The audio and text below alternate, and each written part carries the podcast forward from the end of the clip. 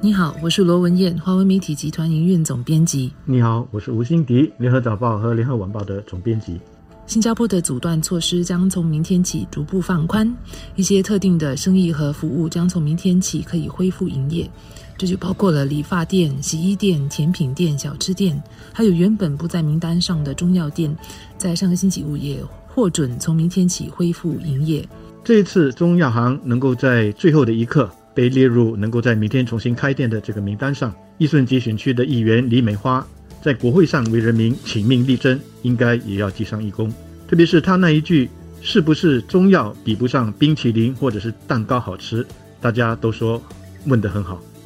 而卫生部还有跨部门抗疫工作小组能够顺应民情，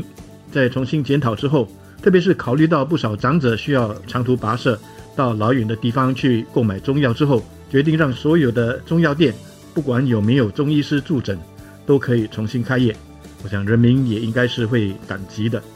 根据中药工会，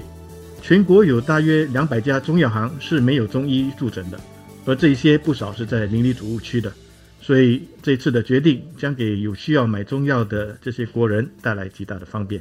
因为呢，中药它不少是良药苦口的，所以。明天随着雪糕、蛋糕还有甜品店也都能够重新开店之后，国人想吃甜也好，想吃苦也好，都有得吃了。但是要记得，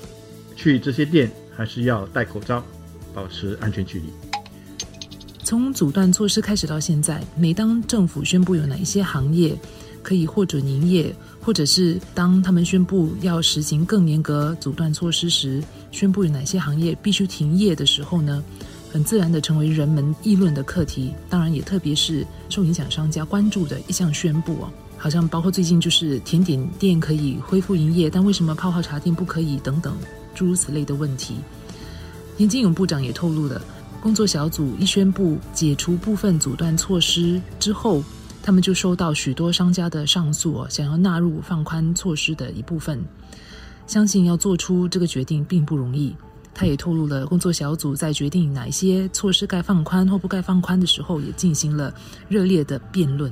我觉得部长在提醒商家的时候，一个很重要的点必须再重复。而且作为一个消费者，我希望所有商家，不管是明天能够重新开业的，还是以后才能够重新开业的，都应该牢牢记住的，那就是如果你还没有做好准备，就不要仓促重开。当局是说你明天可以重开。但是它并不强制你明天一定要重开，所以如果你的店面还没有做出一些调整，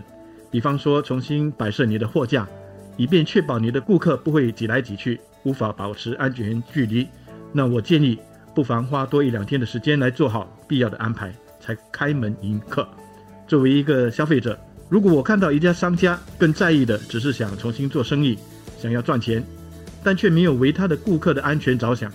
那我要很不客气地告诉这些商家，我是不会去光顾的。在疫情的新常态下，谁会为他的顾客的安全多想一想，谁就会吸引到更多的顾客。另外，作为消费者，我们要记得，就是不要一窝蜂。你喜欢的或者是需要的店重开了，应该就不会再关闭了，除非那家店发生了集体感染。那为了安全，就得暂时停业。那为什么会发生集体感染呢？很可能就是因为我们一窝蜂。没有注意和遵守安全的措施。